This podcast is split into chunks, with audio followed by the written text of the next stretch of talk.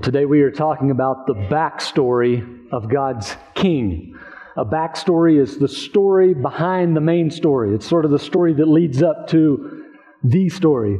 And I was trying to think of a good example this past week to kind of illustrate this. And the one that came to my mind first was The Chronicles of Narnia by C.S. Lewis. The first book he wrote in that series, he published in 1950 called The Lion, the Witch, and the Wardrobe. And then he proceeded to publish, I think, a total of seven books, but the sixth one that was published in 1955 is called The Magician's Nephew. And it is sort of the prequel, it is the backstory. So if you're only going to read one story, by all means, read The Lion, the Witch, and the Wardrobe. But if you read it and you're captured by it and you say, I want to know more about this uncle, and I want to know more about Narnia and how this came to be, well, then you need to read the backstory, the prequel, The Magician's Nephew. So here's the point. Over the next couple of weeks, we're going to look at the main story of the king. But today we're looking at the backstory of the king. We're looking at Ruth. So if you would please turn in your Bibles to the book of Ruth. If you are able, please stand in honor of the reading of God's Word. This is a book that only has four chapters, so it can be difficult to find. So I always tell people there's nothing wrong with using your table of contents at the beginning of the Bible, and no judgment from me if you do, all right? Uh, I'm going to begin reading chapter 1, verse 14, and this is at the beginning of the story where Naomi is speaking with her daughters in law. Right, Ruth chapter 1, beginning of verse 14. Then they lifted up their voices and wept again. And Orpah kissed her mother in law, but Ruth clung to her. And she said, See, your sister in law has gone back to her people and to her gods. Return after your sister in law. But Ruth said, Do not urge me to leave you or to return from following you, for where you go, I will go, and where you lodge, I will lodge. Your people shall be my people, and your God, my God. Where you die, I will die, and there will I be buried. May the Lord do so to me, and more also, if anything but death parts me from you. And when Naomi saw that she was determined to go with her, she said no more. So the two of them went on until they came to Bethlehem. And when they came to Bethlehem, the whole town was stirred because of them. And the women said, Is this Naomi? She said to them, Do not call me Naomi, call me Mara, for the Almighty has dealt very bitterly with me. I went away full, and the Lord has brought me back empty. Why call me Naomi when the Lord has testified against me and the Almighty has brought calamity upon me? Let's pray. Father, we pray for your blessing and your presence as we open your word. Do your work in us by your Spirit, the same Spirit who inspired these very words before us. We pray it in the strong name of Jesus Christ. Amen. You may be seated. Here's my summary of the book of Ruth uh, God is in control in difficult circumstances, working through people who are faithful and kind to accomplish his plans and purposes. And what I want to do is just look at those three phrases separately. First of all, let's start with the first phrase God is in control in difficult circumstances. The book of Ruth is set in the context of difficult circumstances. We see this right off the bat chapter 1, verse 1, where it says, In the days when the judges ruled, there was a famine in the land. A man of Bethlehem and Judah went to sojourn in the country of Moab, he and his wife and his two sons. So the story takes place during the same period of time that we looked at last week when we looked at the judges. This, by the way, is why in our English Bibles they put the book of Ruth following the book of Judges.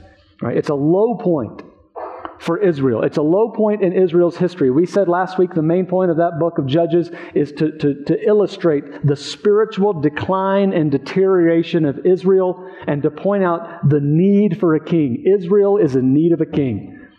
And the book of Ruth is giving us the backstory of how God provides that king. We see the consequences of Israel's sin right here in the first verse, where it says they've experienced a famine in the land. Now, why is Israel experiencing a famine? Probably a result of, of, God's judgment, a result of God's curse. This is a part of the curse that comes when, when you disobey, that, that He warned them about. Disobey me, rebel against me. And these are one of the parts of the curse. So here they are experiencing the, the curse of God, experiencing a famine, and some of the people have to leave the land. So they leave the land. In, in particular, they leave Bethlehem. And they go to a foreign nation. The name of the foreign nation, foreign kingdom, is called Moab.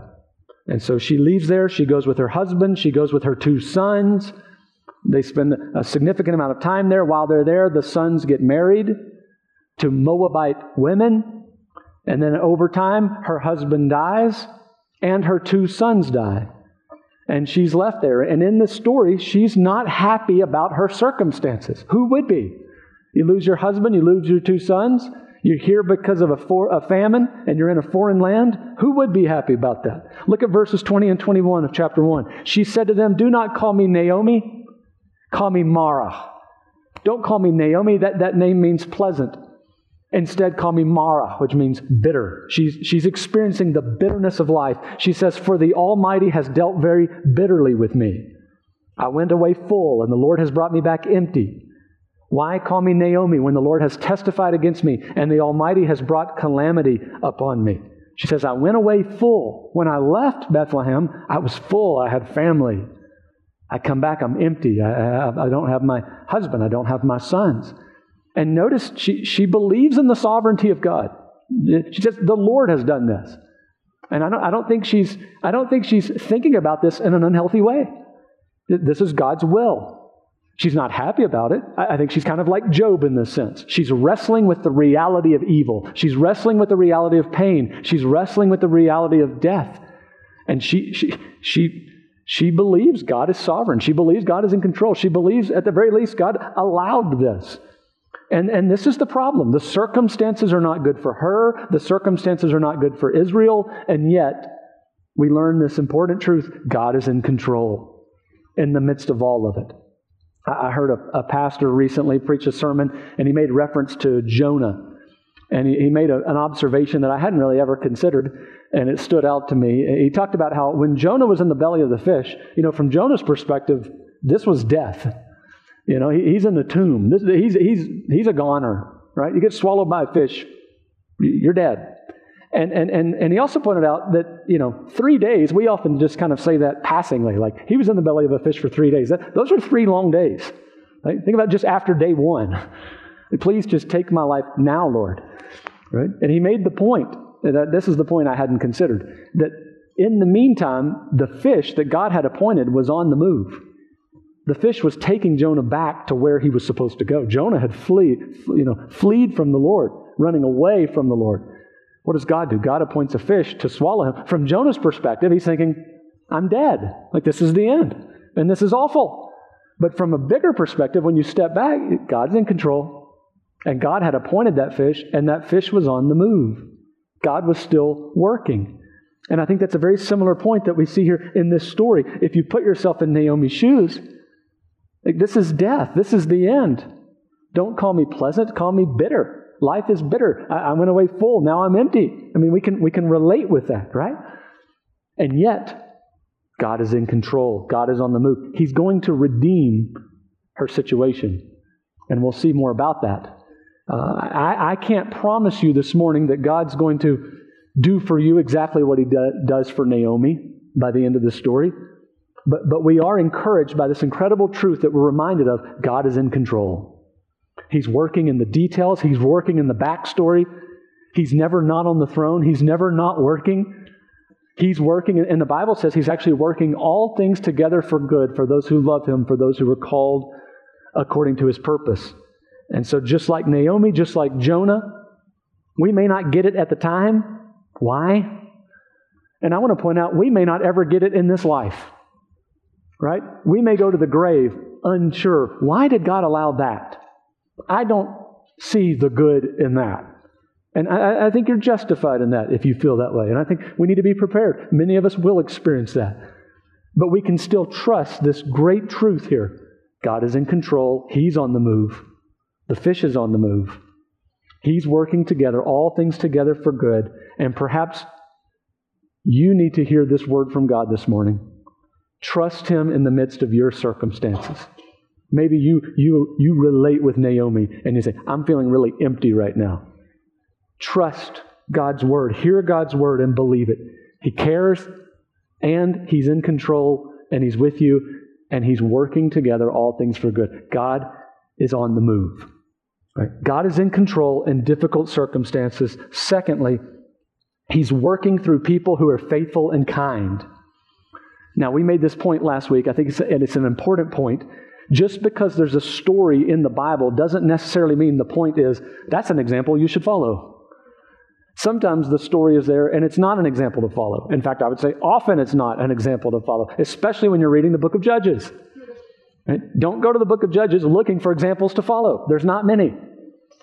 Now, here's the book of Ruth is this breath of fresh air because it's filled with examples to follow. Four short chapters, short book, but every character in the book is virtually an example to follow.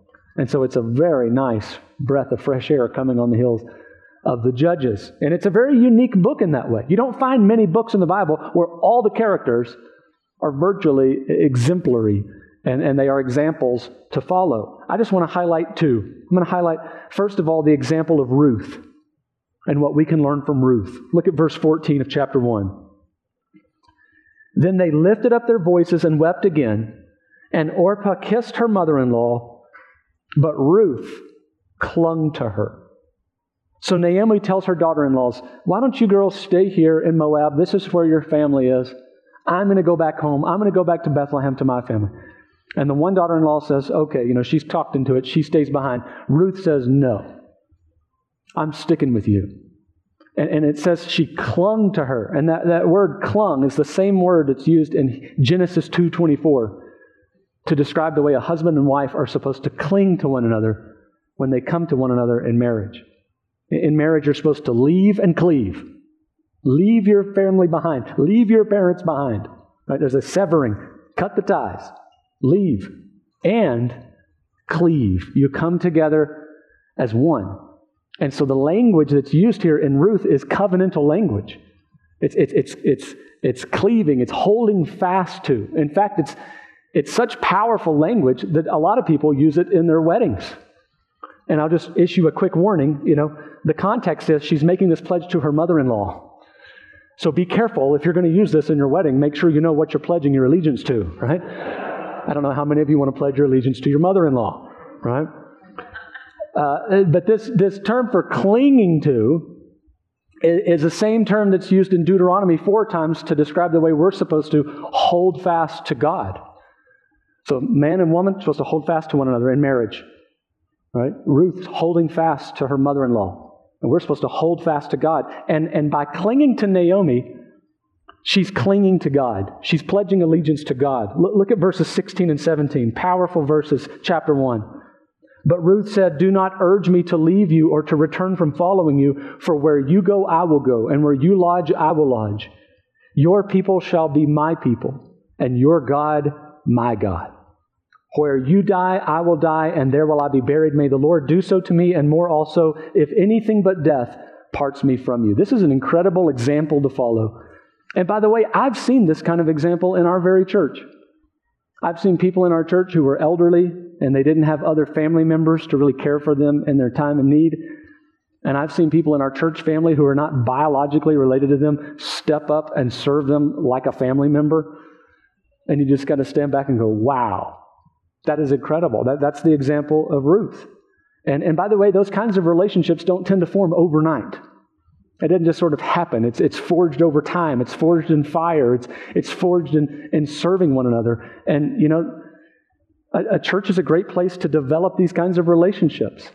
And, and my encouragement to you is come and get involved and get connected and develop these kinds of relationships. But don't come with the mindset that says, I'm going to look for some Ruths who can take care of me in my older age you know, when I'm in need. You know, come with the mindset that says, who can I be a Ruth to? Who can be my Naomi? And who knows, perhaps if you come in with the, with the mindset of Ruth, who can I serve? Who can I, in a sense, covenant with? Covenant to, to, to serve, right? And, and love in this kind of way, you know, I, I, I, my guess is there'll be a mutual relationship that'll form there. You know, unfortunately, I hear, I wouldn't say frequently, but I hear periodically from someone who says to me, you know, my, me and my family went, we went through a very difficult time, a difficult crisis, and we didn't feel like the church was there for us. Nobody reached out. Nobody prayed. Nobody called.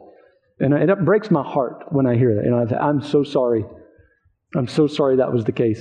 But usually, I would say nine out of ten times, it's usually coming from a person who's not connected. They maybe show up on Sunday morning, and that's about it. And, you know, but part of the key is getting connected. And so that there's people that know you and you know them and you're praying for them and they're praying for you. And when those type of situations come up in life, you've got built in Naomi's and Ruth right there. So I, I'm not saying come join the church so you can find a Ruth. I am saying come join the church and be a Ruth. And who knows, perhaps in the process, you'll develop some key relationships and you might just meet some Ruths. And it's, it's a mutual blessing, it's a mutual serving. We, we learn this from the example of Ruth. Now let's talk about the example of Boaz. What can we learn from Boaz? He, he is a relative of Naomi's husband who dies. And this is significant to the story, and we'll come back and talk about this here in a second. But when Naomi and Ruth return to Bethlehem, Ruth happens to go glean from his field.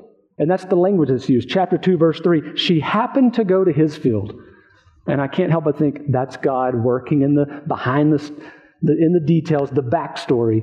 She happened to go to the field of Boaz. And look at how Boaz treats Ruth. And presumably, presumably treats other people like Ruth. Look at chapter 2, verse 9. He says, Let your eyes be on the field that they are reaping and go after them. Have I not charged the young men not to touch you? And when you are thirsty, go to the vessels and drink what the young men have drawn. So we see him protecting her, we see him being kind to her. There was a provision in God's law to not, you know, to not work the field to the edges and leave that for those who needed it. And he's providing that. And, and he's, he's not just providing that, he's going out of his way to say, I'm going to provide protection for you while you are gleaning in the field. See, in the book of Judges, we saw God's people actually violating other people. They were doing wrong. Now, a nice breath of fresh air in the book of Ruth, he's not only not doing wrong, he's not only not violating her, he's going out of his way to try to provide protection for her, to provide, to provide justice for her. He's using his resources, his, his authority, his power, his stuff to leverage for her good for her benefit, so that she's protected, so that she's cared for. Look at how she responds, chapter 2, verse 10. Then she fell on her face, bowing to the ground, and said to him, Why have I found favor in your eyes that you should take notice of me, since I am a foreigner? She's shocked by his kindness, especially because she's a foreigner. She's not, she's not an Israelite. She's a foreigner. She's from Moab. Why are you doing this? Why are you providing this protection for me? Why are you looking out for me? It doesn't make sense to me, especially since I'm a foreigner. Right? And um, he, he shows kindness to her. He gives her food until she is satisfied. It says she's satisfied with how much he gives her. And then he's able to take that back, or she's able to take it back and give it to her, her mother in law. She's able to eat. And here's the point we should be people like Boaz, who not only are committed to not doing wrong, which is certainly important. We should be committed to not doing wrong. We should also be committed to taking our whatever resources we have and whatever influence we have and leveraging it for the good of others, to protect people, especially people who are vulnerable, and to look out for those who are in need. And I feel compelled at this point to pause and to talk about the Southern Baptist Convention and the Southern ba- uh, the, the sexual abuse issue that you've probably heard about in the news. I've been looking for just the perfect time to address this, and I feel like today's the perfect time. Uh, so here's my understanding of that whole situation. And first of all, there have been sexual abuses in Southern Baptist churches, and by the way, in non Southern Baptist churches as well. Any and all cases of sexual abuse are absolutely evil and unacceptable. And when they happen in a church and when they happen among children, it is especially evil and unacceptable. And I personally believe the guilty should be prosecuted to the fullest extent of the law. Uh, secondly, the media has a way of making this sound like it has happened in a majority of Southern Baptist churches, and that's just not the case. When, you look at the numbers, it's something like 1% of churches that have been impacted by this. Now, I don't say that to say, therefore, it's a non issue. one issue, one incident is far too many. But I do say that to say, when you do hear reports, when you do see media, you know, you, you have to, you have to uh, understand that it's possible that they're presenting in a way that's not reflecting reality. And reality is, this is not Uh, this has not been proven to happen in, in the vast majority of Southern Baptist churches. Third point I want to make here the executive committee of the Southern Baptist Convention is the group that's responsible for making decisions every day of the year except for two days. Those two days are the two days when the annual convention happens. Every other day, there's a small group of people called the executive committee who is responsible for making decisions on our behalf. And, and I just want to say that they, they did not handle this situation well. They handled it very poorly. Uh, there was a report that came out that, that indicates that they handled it poorly. And by the way, who initiated that report? The Southern Baptist Convention initiated this, this external investigation to happen, or an internal investigation by a third party. And that report reveals the executive committee did not handle the situation well. Uh, Al Mohler, a prominent leader in the Southern Baptist Convention, described the report this way. He said the report is devastating, heartbreaking, and infuriating. And what the report revealed is there were some who seemed to be way more driven by sort of protecting the name and protecting the image and trying to keep from getting a black eye. And they, they weren't concerned with what was, what's right and what do we need to do here. And as a result, we ended up getting a bigger black eye. Um, as a result, also, the Department of Justice is now involved in investigating who did what and who should have done more or less. And so we're still waiting to see what comes of that. Here's some good news.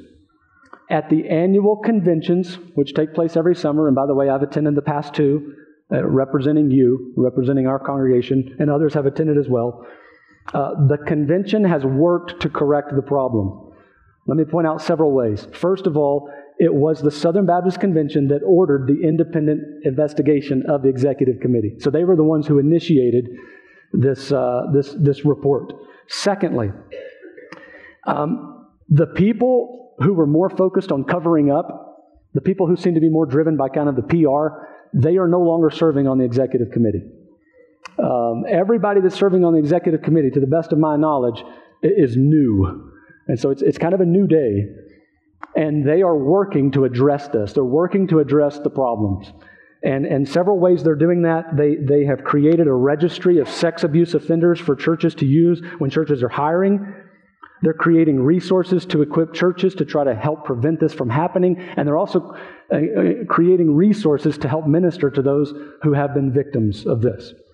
I personally, I'm serving on the executive committee of the Colorado Baptist uh, State Convention. And the Colorado Baptist Convention has also created a sex abuse task force.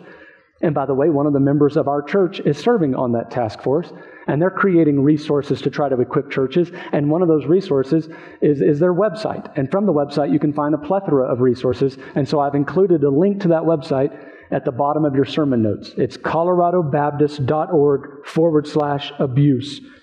Uh, if you want to go there some point, don't do it right now, but sometime later today, you can go check that out. Right? I want to talk about Vista Grande Baptist Church. We are an independent church. We are an autonomous church. Sometimes people say, why don't you just be independent? Well, we are. We have chosen as a church to partner with other like minded churches. Why? We, have chosen to do this in order to better do missions and in order to better do theological education. So I would argue the two main arguments for partnering with other like minded churches and forming together to be a Southern Baptist church. Why do that?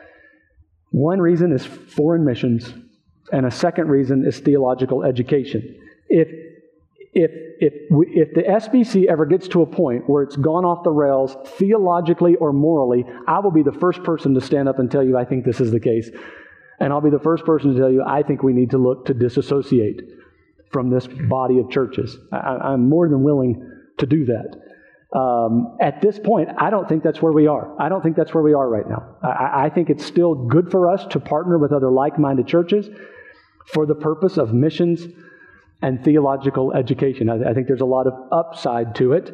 And, but we are an independent church, and it's good for us to remember that. And so, as an independent church, we have to ask this question Are we being like Boaz? We have a responsibility as a church to be like Boaz and protect those who are vulnerable among us.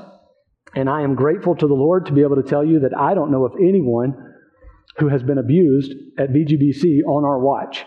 And I think there's several reasons for that. One is just by the grace of God, but two, we have some really good common sense policies in place to prevent this from happening. And I want to mention them to you. Number one, we do background checks on our teachers and helpers who work with our kids. So if you're going to work with our kids, you're going to have a background check done. And we don't do the background check, we send it out to the people who are authorized and able to do that, uh, qualified to do that. Secondly, we have a policy where two volunteers are required to be in a room with kids, and the purpose is accountability. We are not okay with one volunteer being in a room with kids.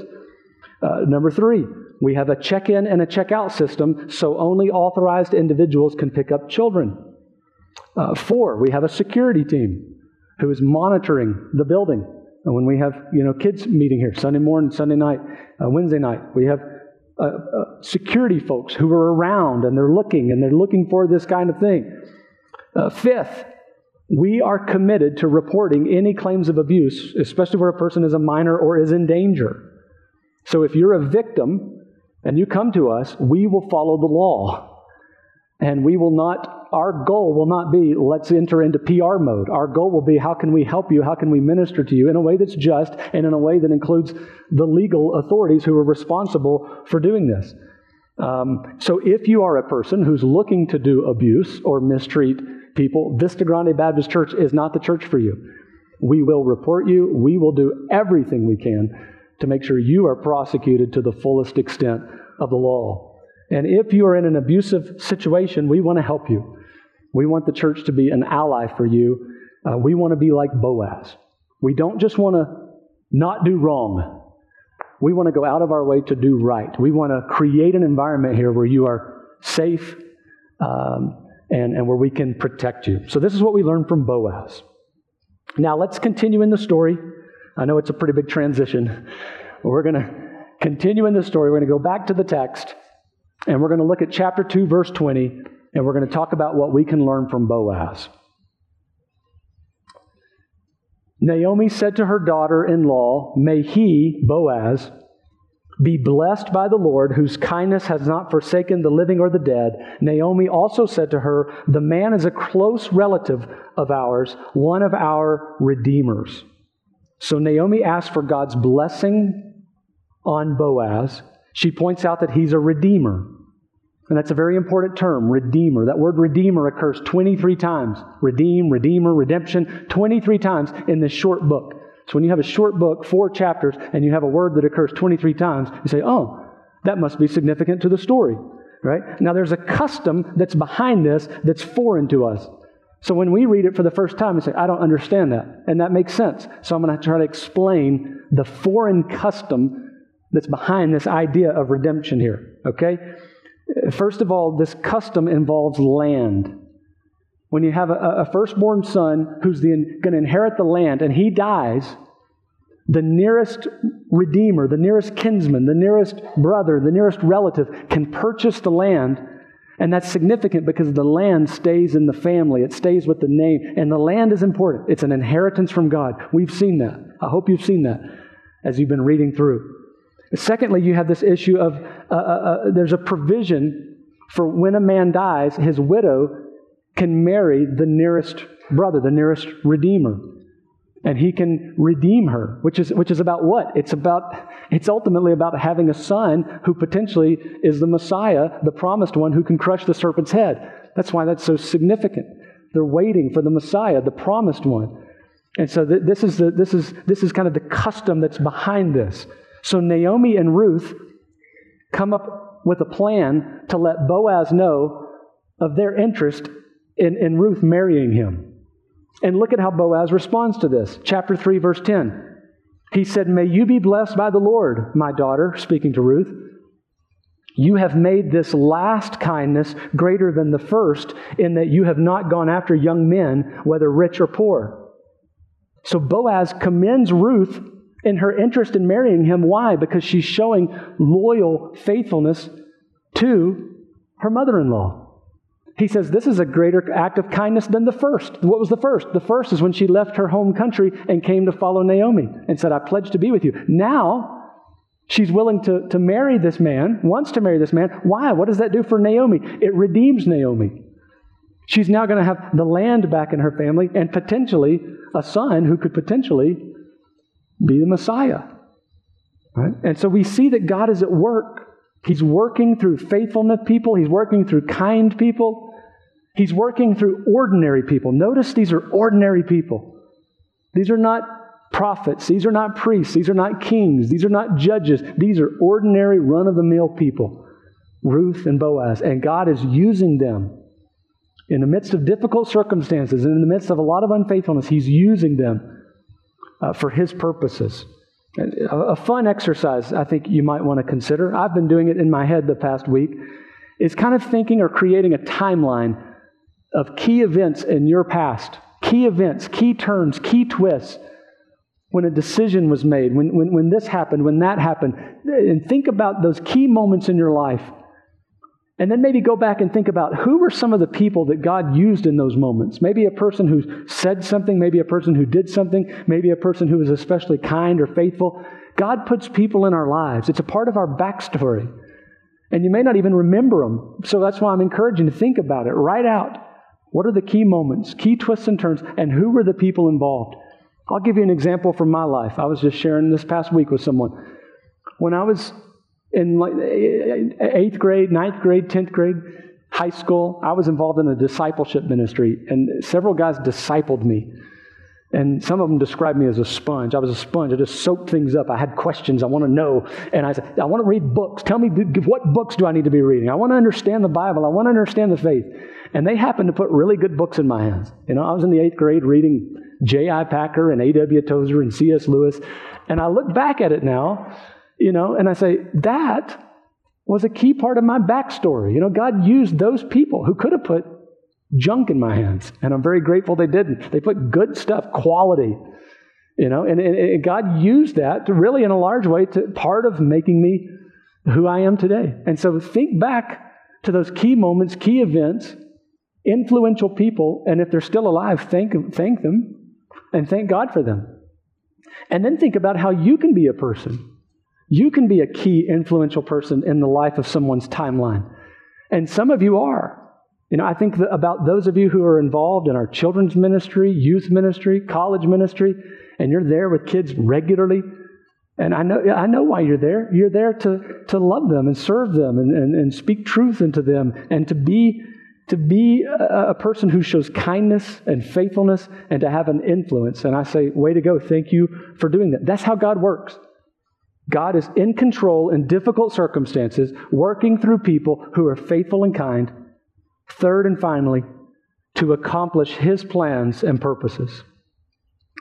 Ruth might seem like just sort of a neat story with some good morals, but it's much bigger. God is doing something.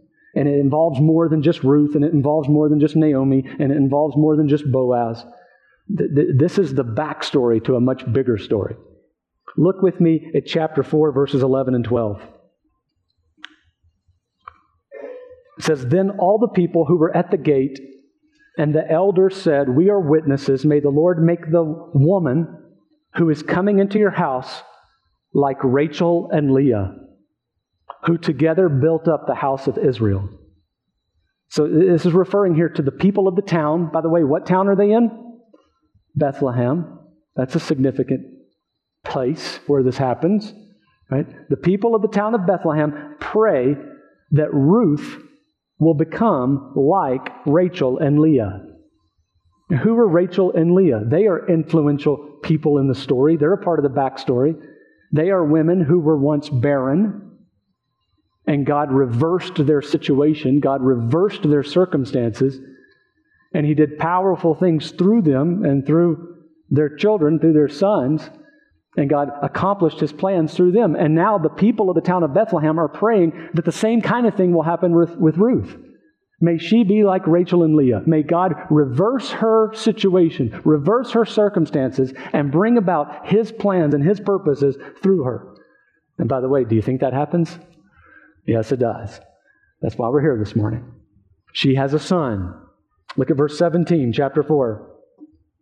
And the women of the neighborhood gave him a name saying, A son has been born to Naomi. There it's a reference, of course, to her grandson. They named him Obed. He was the father of Jesse, the father of David. Ruth has a son named Obed. Obed has a son named Jesse. Jesse has a son named David. And David is the last word of this book. Chapter 4, verse 22. Why is that significant? Because he's going to become the king that Israel needs. And therefore, Ruth becomes the backstory of the story of God's king. And therefore, Ruth becomes the backstory not just of King David, Ruth becomes the backstory of King Jesus. All right? Eh, the son of David, who was born in a little town called Bethlehem. Right? In the very first verse of our New Testaments, Matthew 1 1 tells us significantly Jesus is a son of David. And then it goes on just, just five verses later, chapter 1, verse 5, and tells us he's a son of Ruth. Ruth is a part of the lineage. Ruth is mentioned in the New Testament. She's a part of the line. And that same verse, Matthew chapter 1, verse 5, also mentions Rahab. Rahab is the mother of Boaz. Say, wow, the genealogy of Jesus includes these two women, and think about who they are. One is a prostitute from Jericho, Rahab. One is a Moabite woman who happened to just be a daughter in law of a woman named Naomi. Eh, but here's the significance. Why is this significant? God has a plan from the very beginning. He's going to send his son, and his son is going to be the Savior of the world and he's going to save the world. People like Ruth, people like Rahab. His, through his work on the cross, there are going to be many Ruths and many Rahabs that are going to come and be a part of the family of God and the people of God. This is God's heart from the beginning to bless all peoples through Abraham, through Israel. And by the time you get to Judges, you say, I don't see how that's going to happen. Because Israel's, in many ways, worse off than the nations. How can Israel be a blessing to the nations? They're no different than the nations. How is that going to work? Here's the answer God's in control. And He's working in the midst of difficult circumstances. He's working in the midst of seemingly impossible circumstances. And He's working through people, individuals, people who are kind, people who are faithful to bring about and accomplish His plan. What's His plan? For His Son, son of Abraham, son of David, son of God to be born to be the Savior of the world. And the incredible news for you and me, we get to be included in that. We get to be included in the story. We get to be included in the family. We get to become a part of the lineage. Right? And, and you say, well, how? How does that happen? All, it's very simple. You just have to recognize you're an outsider. You're a foreigner. You don't belong. Why do you not belong? Because of your sin. You're an unlikely candidate. You have to come to realize that. I am unlikely to be a part of the family of God because of my sin. But secondly, you have to look to Jesus Christ and trust that God was in control in sending his son. And not just in sending his son, God was in control with the death of his son. You have to believe that God was crushing his son for you. That Jesus became like Naomi in some ways. Life was bitter for him. He, he was emptied of everything, including his life. And, but God was in control. God was doing that. And during those three days that he was in the tomb, I'm sure his disciples felt like, well, this is the end. This is death. This is the end. We, we must have been wrong. But during those three days, the fish was on the move. God was on the move. God had a plan. He was very much in control. God had orchestrated this from the beginning. He, just like he was in control with Naomi and her situation, he's in control with Jesus and his situation. And the proof is that God raised him from the dead. Three days later, he walked away, demonstrating he is, in fact, the Savior of the world, the Savior of many Naomi's, many Ruth's, many Rahab's, and he's the King. So make sure you know him as your Savior and your King. Make sure you're trusting in him, and you can become a part of his story and his family. Let's pray.